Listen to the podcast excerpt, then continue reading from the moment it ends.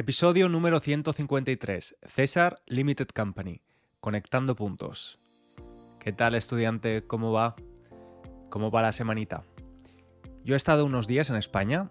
Estuve del jueves de la semana pasada al lunes de esta semana porque fue el cumpleaños de mi madre. Cumplió 60 años. 60 añazos. Feliz cumpleaños, madre, de nuevo. Y claro, pues quería estar allí, quería estar en Valencia para celebrarlo y también para disfrutar de los 32 grados de temperatura en pleno noviembre. Increíble.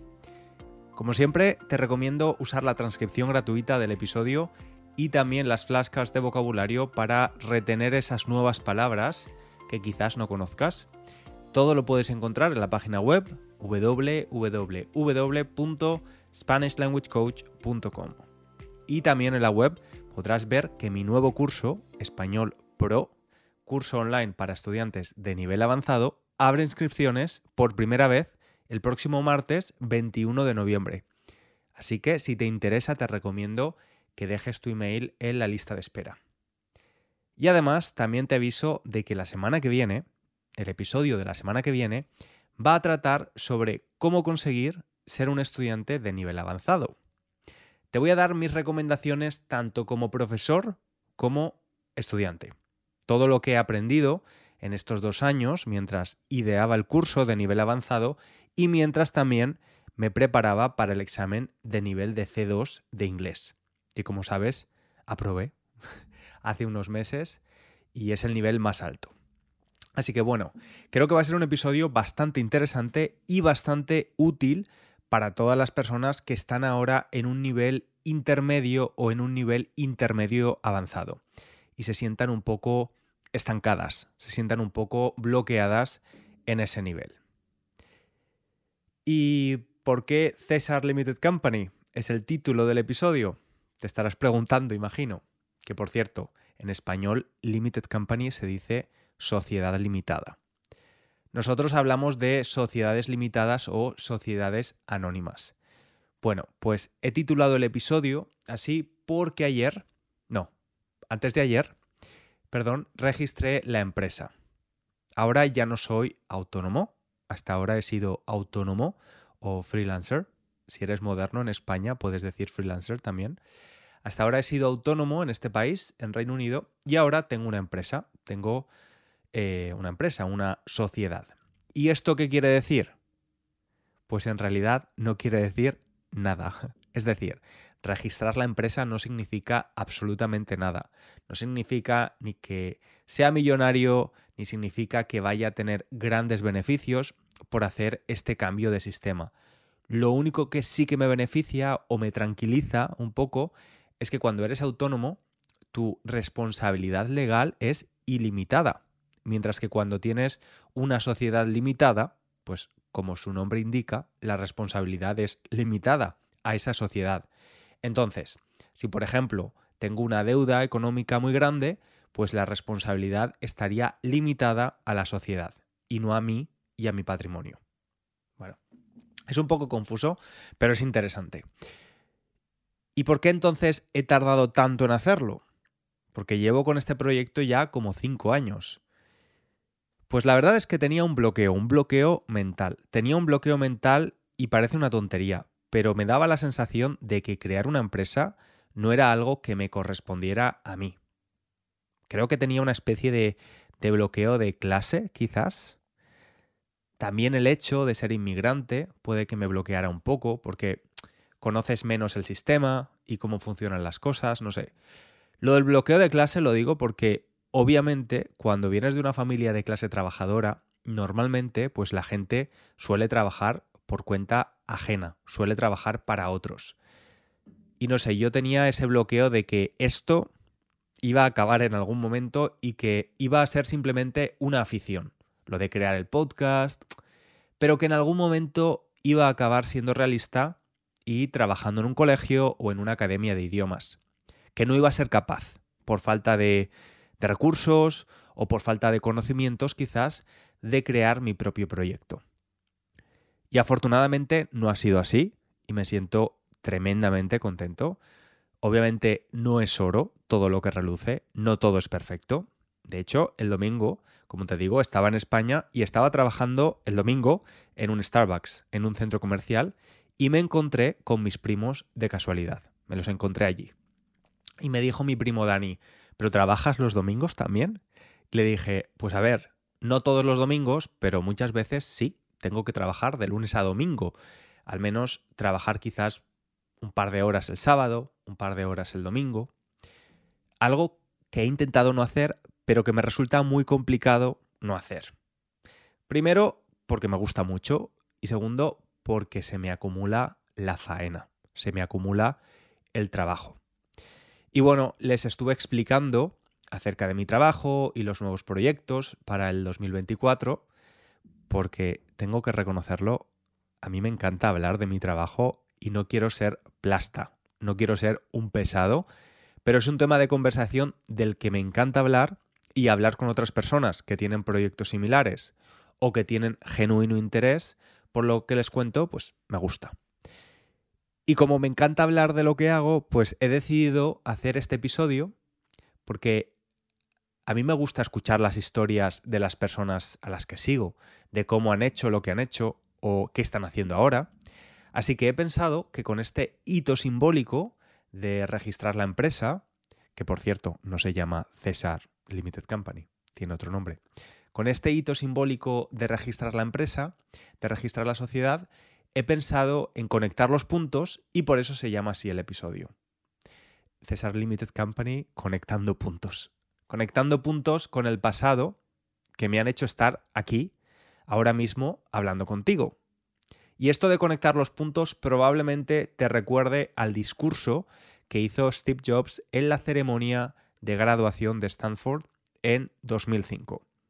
Él decía que empezaba a conectar los puntos en su vida y mencionaba la imprevisibilidad de muchas cosas en nuestro camino. De cómo, por ejemplo, él dejó el Reed College, abandonó la universidad, pero continuó asistiendo a clases de, de caligrafía.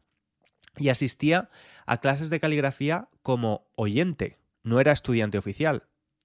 Sin embargo, esas clases de caligrafía tuvieron un gran impacto cuando creó su primer ordenador, el Macintosh. No sé cómo se pronuncia. Macintosh, Macintosh, Macintosh, no lo sé. Su primer Mac. Y bueno, es un discurso que me encanta. Lo he escuchado muchas veces, muchas veces. Así que quiero conectar un poco mi proyecto, Spanish Language Coach, el que ha sido mi trabajo y mi pasión también.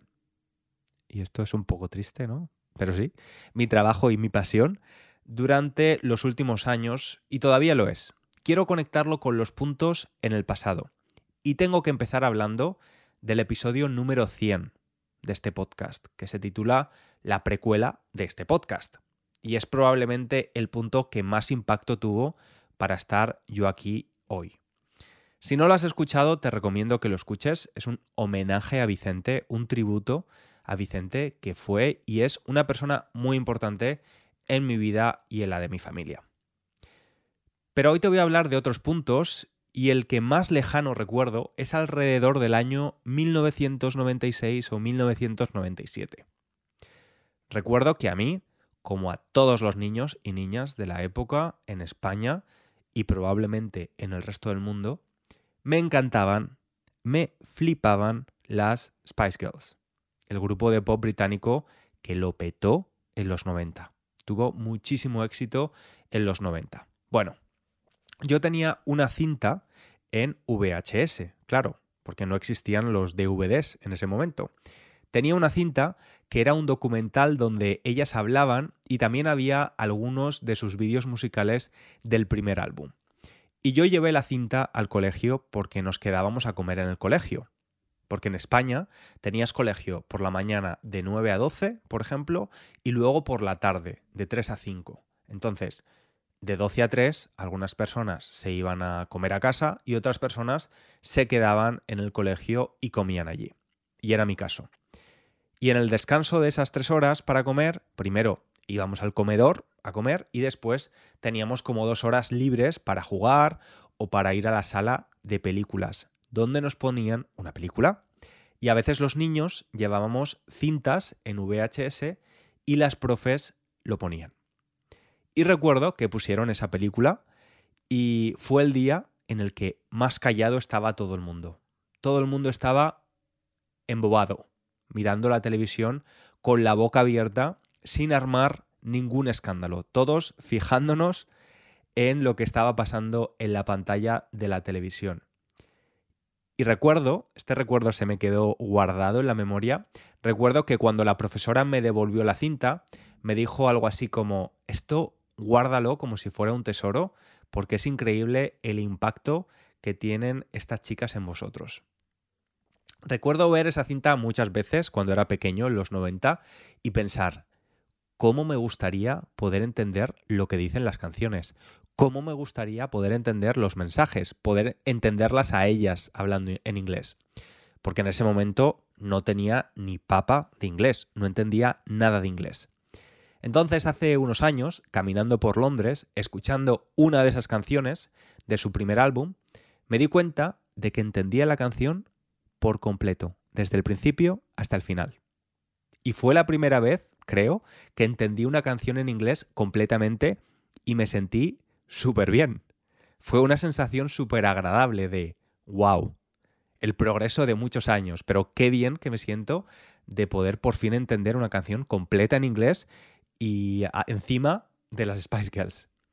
Y bueno, esto fue una sensación muy agradable que recuerdo y que después, siendo profesor, he podido ver con muchos estudiantes, no con canciones, sino en general, siendo ellos conscientes de su progreso y de la motivación que eso provoca también. Por ejemplo, Ben, un oyente de este podcast, compartió una historia en Instagram el otro día diciendo, Recuerdo cuando no podía entender los podcasts de nivel intermedio y ahora puedo entender los de avanzado. Qué satisfacción ver el progreso la mejor manera de aprender. De esa sensación te hablo, estudiante. Luego también, otro punto importante han sido mis relaciones, en realidad mis relaciones personales.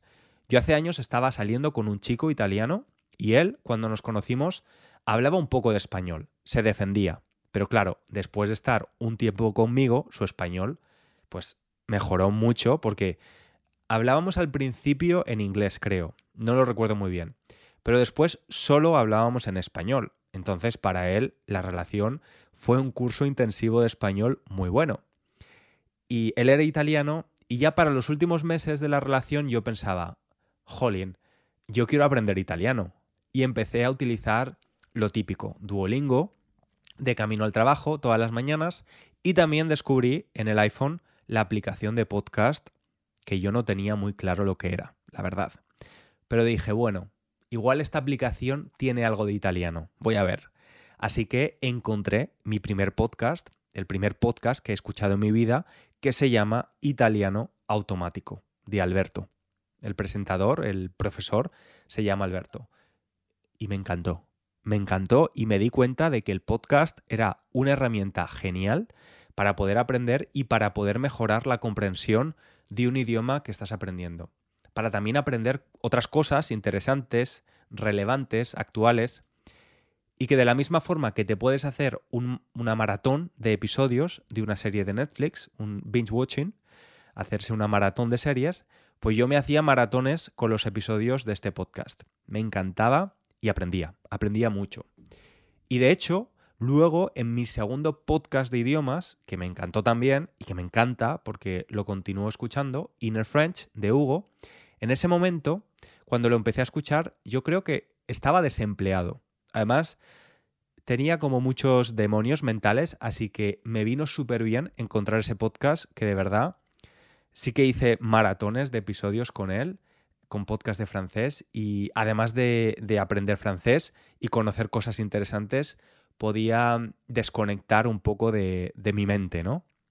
Y además cuando Hugo dijo que tenía un curso online, dije, bueno, voy a probar, porque me gusta mucho su podcast, voy a probar esto de los cursos online y fue uno de los primeros cursos online en los que me inscribí y también me encantó la experiencia y ahí fue cuando, poco tiempo después, cuando empecé a dar clases de español, pensé, quizás yo podría ofrecer también un curso online donde los estudiantes pudieran aprender a su ritmo, pero con asistencia. No sé, fue también otro de los puntos que mirando atrás pude identificar el momento en el que conecté esa idea con el presente. Y por cierto, tengo que decir, tanto a Alberto como a Hugo los menciono en el primer episodio de este podcast, porque creo que es importante tener o dar las gracias a las personas que te han inspirado a hacer algo. Y me siento súper orgulloso de haber inspirado a otras personas a hacer lo mismo. Mahur, la estudiante iraní con la que hablé en el episodio 124, ha creado su propio podcast, ya que ella también es profe de inglés. Y tengo que decir algo también de Hugo, de Inner French. Cuando yo creé este podcast, o antes de crearlo, no recuerdo, le envié un email y le dije que me gustaría que me hiciese una consultoría de podcast, porque yo no tenía ni idea de cómo funcionaba esto. Y yo le ofrecí, le dije, dime cuál es tu tarifa, cuál es tu precio por una hora, porque me gustaría aprender de podcasting contigo. Y él muy amablemente me dio un par de horas de su tiempo de forma gratuita. La verdad, no me cobró nada, así que Hugo, si me estás escuchando, porque sé que a veces escuchas mi podcast, muchísimas gracias de nuevo por eso, fuiste muy generoso. Y también hay otro punto que he pensado en él este verano. Mi madre también tuvo, una etapa emprendedora, también creó una pequeña empresa. Ella tenía una carnicería una carnicería pequeña en el mercado central de Valencia, que es uno de los mercados más míticos y más antiguos de Valencia. Pero lo acabó dejando. La verdad es que no sé exactamente por qué, pero también esto fue en los 90 y luego trabajó muchos años por cuenta ajena, es decir, trabajó para otros. Sin embargo, este año me dijo que iba a quedarse el bar de la piscina, en la piscina de nuestro pueblo, del pueblo de donde es ella. Hay una piscina y tiene un bar. Y el bar solo se abre pues los dos o tres meses de verano. Y es un bar que es un bar público, es decir, pertenece al ayuntamiento. Pero tú puedes proponer que lo quieres gestionar tú durante esos meses y pues lo haces. Entonces ella me dijo que quería proponerse para gestionar el bar este verano y yo la verdad es que estaba súper reacio al principio. Yo no quería que ella lo hiciese porque era mucho trabajo, trabajo físico, muchas horas, ningún día de descanso y pues yo no quería, la verdad. Yo le decía, eres libre de hacer lo que quieras, pero yo no lo haría. Y lo hizo, lo ha hecho. Y está muy contenta. Y lo que me dice, hablando el otro día sobre, sobre esto con ella, me dijo, es que no era una no era una cuestión económica de que puedas ganar más dinero o menos dinero, es una cuestión de realización, de sentirse realizado. Y la entendí perfectamente, porque en realidad yo te decía que trabajo los domingos o trabajo los sábados muchas veces, no es una cuestión de dinero y ni siquiera es una cuestión de necesidad, porque podría decir, mira, ¿sabes qué? Tengo solo un podcast, tengo solo un curso, tengo solo dos personas que colaboran conmigo, y hacerlo lo más pequeño posible, el proyecto, y lo más sostenible posible. Pero a veces te das cuenta de que es una cuestión de, como le pasó a mi madre este verano, de necesitar esa realización personal, esa motivación y ese desafío también. Ese desafío, sentir que hay algo nuevo, algo que es un poco más complicado de lo que estás acostumbrado. Y es casi un poco adictivo, ¿no? Ahora poquito más complicado, ahora un desafío un poquito mayor. Pero creo que esto también me lo ha inculcado no solo mi madre, sino muchas personas en, en mi familia. Y luego, por último, quiero hablar de algo que normalmente olvidamos, porque creo que es uno de los puntos más importantes que conectar. ¿Por qué estoy aquí? O mejor dicho, ¿por qué continúo aquí? Pues para resumir, en pocas palabras, porque soy un privilegiado. Eso está claro. Por mi familia, que siempre me ha apoyado, por ti, por ti estudiante, oyente, porque me escuchas, porque aprecias mi contenido, porque lo compartes, lo recomiendas, pero también, y esto se nos olvida muchas veces, por el país en el que he nacido y el país que me ha acogido, Reino Unido, del que me siento tremendamente agradecido. Y lo del país es que no es ninguna tontería. Y quiero contarte que ahora voy frecuentemente a eventos de emprendedores que tienen proyectos online, como el mío, no necesariamente de idiomas, pero de otros sectores, y pues muchas veces se habla del tema impuestos, la cantidad de dinero que se queda el gobierno de tus beneficios o de tu salario. Y muchas personas a veces se sorprenden de que yo pago mis impuestos donde vivo, que creo que es lo normal. Donde eres residente, tú pagas tus impuestos. Es verdad que con los negocios online y pudiendo ser un nómada digital, hay muchas formas legales, imagino, o semilegales, o con vacíos legales, loopholes, donde tú puedes, y esto lo sé porque me lo han recomendado que lo hiciera, por ejemplo, tener una sociedad en un país donde se pagan muy pocos impuestos, un 10% de impuestos, por ejemplo, em, por tus beneficios y luego enviarte un salario al país donde vives o enviarte dividendos, una especie de ingeniería financiera un poco extraña. Y yo cuando me proponen esto, la verdad, como evito el conflicto, no digo nada y ya está, pero en realidad lo que pienso es, qué cara, qué cara dura. Es decir, yo no hubiese sido capaz de pagar toda la educación que he recibido si no hubiese sido por los impuestos que muchas personas españolas o personas viviendo en España han pagado durante años.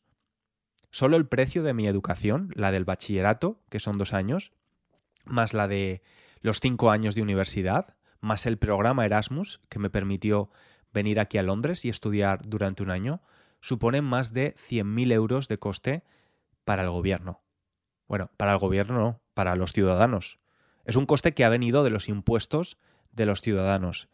Y hay algo que me encanta, algo que hace el gobierno británico que me gusta mucho. Y es que cuando tú pagas tus impuestos puedes ver el desglose, o sea, la división del porcentaje de tus impuestos que va a cada partida, a cada coste o, cada gasto. Por ejemplo, pues un 20% de tus impuestos a sanidad, un 15% a educación, un 3% a cooperación internacional. No sé, no recuerdo exactamente los porcentajes. Pero sí, de verdad, esto lo pienso muchísimo. La suerte que tenemos de haber nacido en los países que hemos nacido con un sistema del bienestar.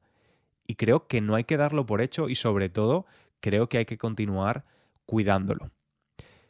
Y nada más, estudiante. Me hace muy feliz poder estar aquí después de más de cuatro años hablando contigo, con mucha motivación y con muchas ganas de continuar ofreciendo contenido educativo. Muy feliz de haber aumentado la cantidad y espero que también la calidad y con muchos proyectos para el 2024. Y ya sé que soy un poco plasta, un poco pesado, pero es que me parece imprescindible darte las gracias porque si no estuvieras al otro lado del micrófono, yo no estaría aquí. Así que muchísimas gracias, te espero en el próximo episodio, que creo que va a ser muy útil si te sientes estancado o estancada en tu nivel.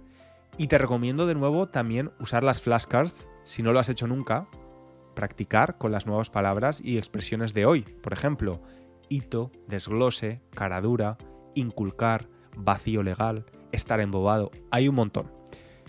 Nos escuchamos la semana que viene. Un abrazo grande.